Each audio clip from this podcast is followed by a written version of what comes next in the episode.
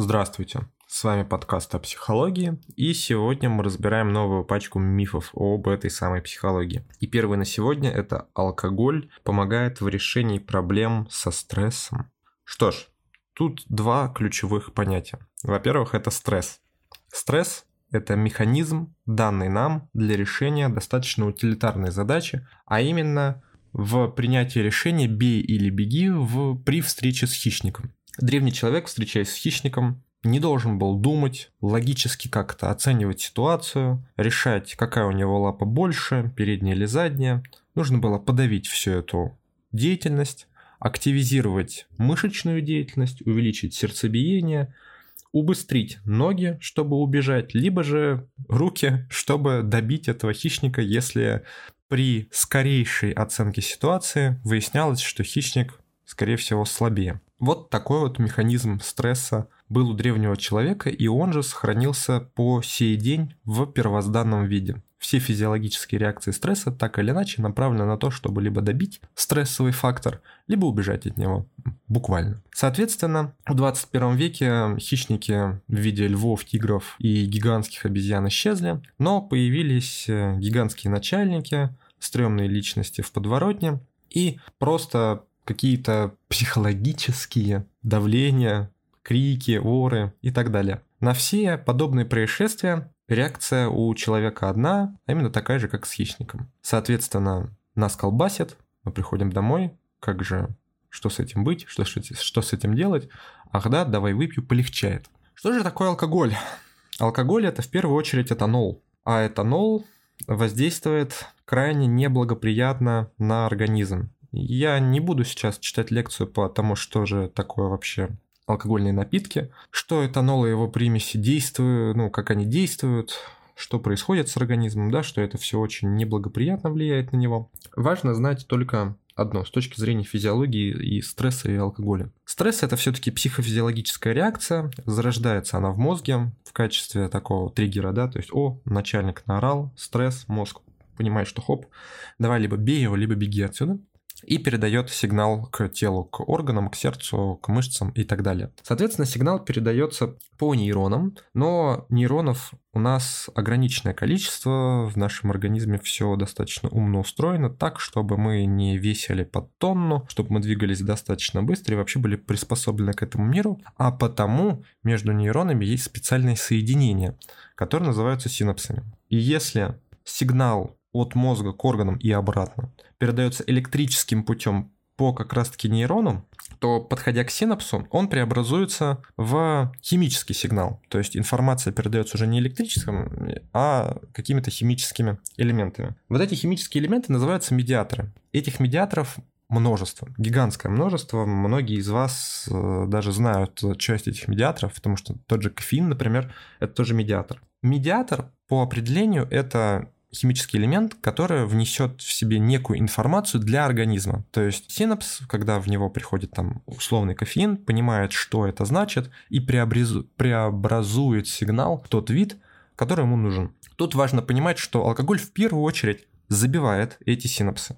То есть э, есть э, у синапса есть та точка, откуда выходят медиаторы, есть точка на соседнем синапсе, куда приходят эти медиаторы. Вот, собственно, точка, куда приходят. А, в частности, там э, этанол забивает, ну и часть других элементов, таких как тот же кофе, например, ну тот же кофеин, точнее.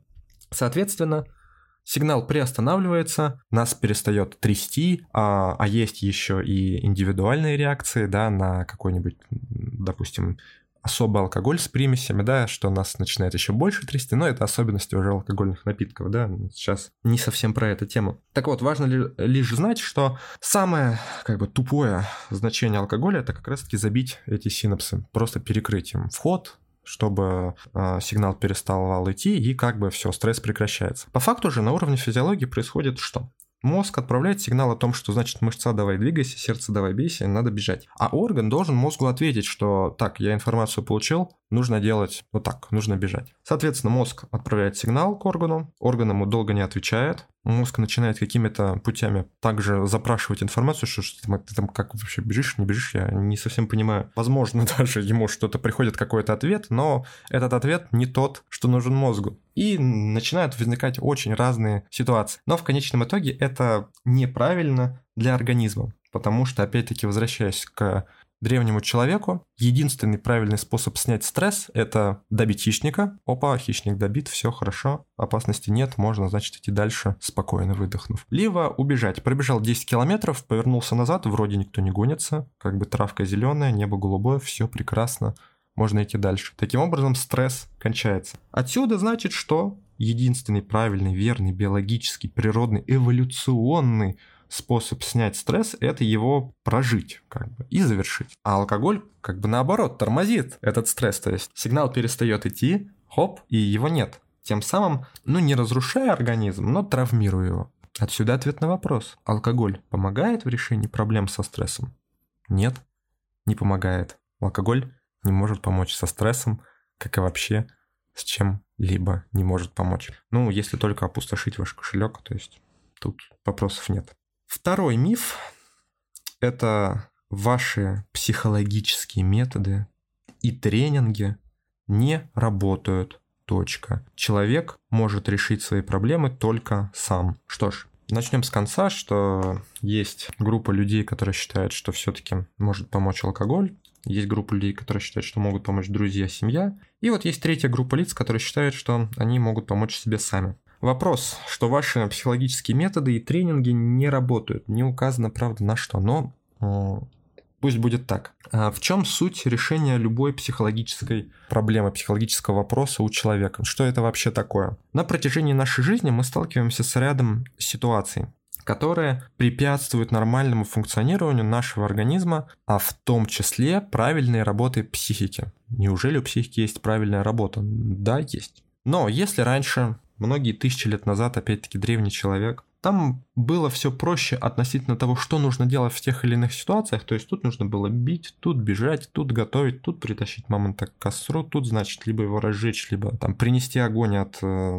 ближайшего горящего дерева. То в 21 веке из-за производства, из-за развития технологий, из-за развития культуры, все внешние процессы, а соответственно и внутренние, так как внешние процессы непосредственно влияют на формирование внутренних. Все внутренние процессы, они видоизменились. Однако их физиологическая эволюционная основа осталась прежней.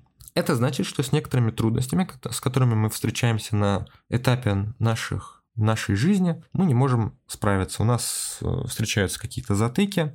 Эти затыки могут быть от э, что-то я стрессую, пью и что-то ничего не помогает, потом обратно ко всему возвращаюсь, до проблем в семье, проблем с детьми, а почему ребенок так себя ведет, я не понимаю, как его воспитывать, а почему на меня жена ругается, это она такая плохая, а не я. Все это тоже психологические проблемы, то есть проблемы там взаимодействия людей, например. Может ли человек решить их сам? Что нужно для решения, в принципе, э, любой проблемы, вообще любого вопроса, даже не только проблемы? Например, нам нужно сделать шкаф. Что нужно для того, чтобы сделать шкаф. Во-первых, нужно знание о том, что такое шкаф и из чего он делается, как вообще можно построить шкаф, каких он форм бывает и так далее. А также нужны инструменты. Чем этот шкаф вообще делать? Наверное, можно руками, но с инструментами как-то сподручно. Так вот, с психикой и с психическими, психологическими проблемами точно так же. Во-первых, нужно знать, что это за процесс, что это такое с точки зрения нашей физиологии, с точки зрения вообще социологии, что происходит как бы в обществе, какие виды проблем существуют, да, как вообще в этом мире строится этот процесс. И второе – это какими инструментами можно повоздействовать на данное дерево, на данные эмоции, на данную психику, для того, чтобы решить этот вопрос. Вы сейчас подумаете, ну неужто есть что-то такое утилитарное, чтобы прям вот каждой проблеме, каждому психологическому вопросу подходило? О чудо, да, существует, этому обучают, знания об этом есть, это и изучает наука психология, она достаточно многогранна. Однако обыватель со своей стороны, который вот считает, что любую проблему можно решить исключительно только самостоятельно, да, можно. Для этого нужно обладать, во-первых, достаточным количеством знаний, а во-вторых, иметь достаточное волевое усилие, воспроизвести его на таком уровне, достаточном для решения, разрешения этой ситуации, что доступно не каждому по некоторым причинам. Но Какие инструменты есть у обывателя в этом случае? У него есть его личный опыт, то есть он сталкивался с похожей проблемой и решал ее определенным путем, ну как-то так себе, плохенько, но решал ведь. И у него есть опыт знакомых, опыт его друзей, просто опыт людей, которые он где-то там читал в новостях, да, книжный опыт, фильмы, там, книги и так далее, да, то есть э, нечто культуральное уже с основой. И, значит, пытаясь вот как-то собрать, скомпилировать, сложить весь этот опыт, и проанализировав его, человек пытается решить эту проблему вот так, имея, так сказать, обрывочную информацию. Проблема в том, что, как и со шкафом, в принципе, собрать шкаф можно, имея какие-то обрывки знаний о том, что значит вот тут можно прикрепить на шурупы, а вот тут нужны там какие-то конфирматы, вот что это такое вообще? Ну ладно, соберу, значит, так. Вообще на гвоздях простоит. И да, простоит какое-то время, очень недолго, сутки, наверное, либо до первой куртки, да, повешенной в этот шкаф. Для совершения любого действия, для разрешения любого вопроса нужны в первую очередь систематические знания о предмете. Насколько широки будут эти систематические знания, то есть они будут системны в отношении просто конкретной сборки шкафа или же системные знания в области вообще всей мебельной инфраструктуры, не столь важно, если мы касаемся какого-то единичного вопроса. Главное то, что есть такие специалисты, которые обладают наиболее широким спектром знаний в подобных областях. К этим специалистам можно обратиться и решить этот вопрос. Неужто психологические вопросы можно решить только с помощью психолога? Конечно же нет, существуют и другие пути, один из которых я привел, но также подобный путь через опыт, через знания, через анализ может быть и самостоятельным, и вполне правильным как я уже, как я только что сказал, не обязательно, чтобы ваши системные знания были очень-очень широкие. Главное, чтобы они были системные. На это нужно потратить время, на это нужно потратить усилия. Если в современном мире у всех людей достаточно времени и достаточно ресурсов для того, чтобы узнать большое количество информации для решения какой-то точной проблемы. Нет, такого нет. Поэтому большинство людей большинство людей, не может решить все свои психологические проблемы самостоятельно. А так как есть часть людей, которые считают, что можно решить только самостоятельно, соответственно, отвергая любую помощь извне, в первую очередь профессиональную, то этот пласт людей просто остается жить со своими проблемами как есть, а то и улучшая их. Что ж, третий миф на сегодня это психолог учит тебя жить ну, подразумевается, как, как нужно жить, как правильно нужно жить. В психологической деятельности нет понятия правильно и неправильно. Вообще от этих терминов психологи уже отказались, причем достаточно давно. Если мы говорим о работе с клиентом, то мы пользуемся терминами гармонично.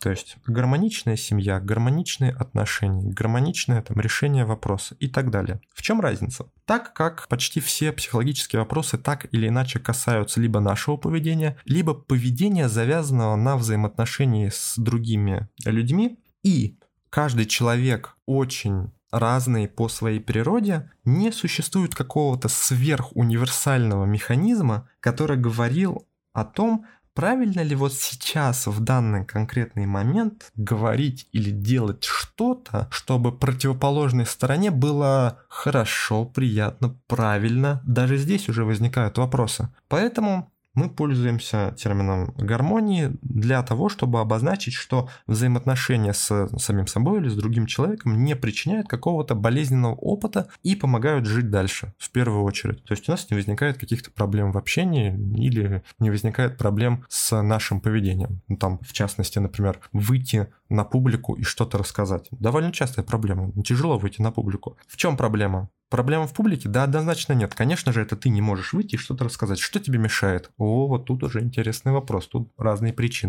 Правильно ли то, что ты как бы должен выходить и что-то говорить вообще на публике? Ну, нет такого. Хорошо, это, конечно, что если ты выйдешь и что-то расскажешь, да, это, наверное, будет тебе в плюс, но если тебе это настолько болезненно, там, настолько травма опасно для тебя, то, возможно, тебе вообще не стоит выходить на эту публику.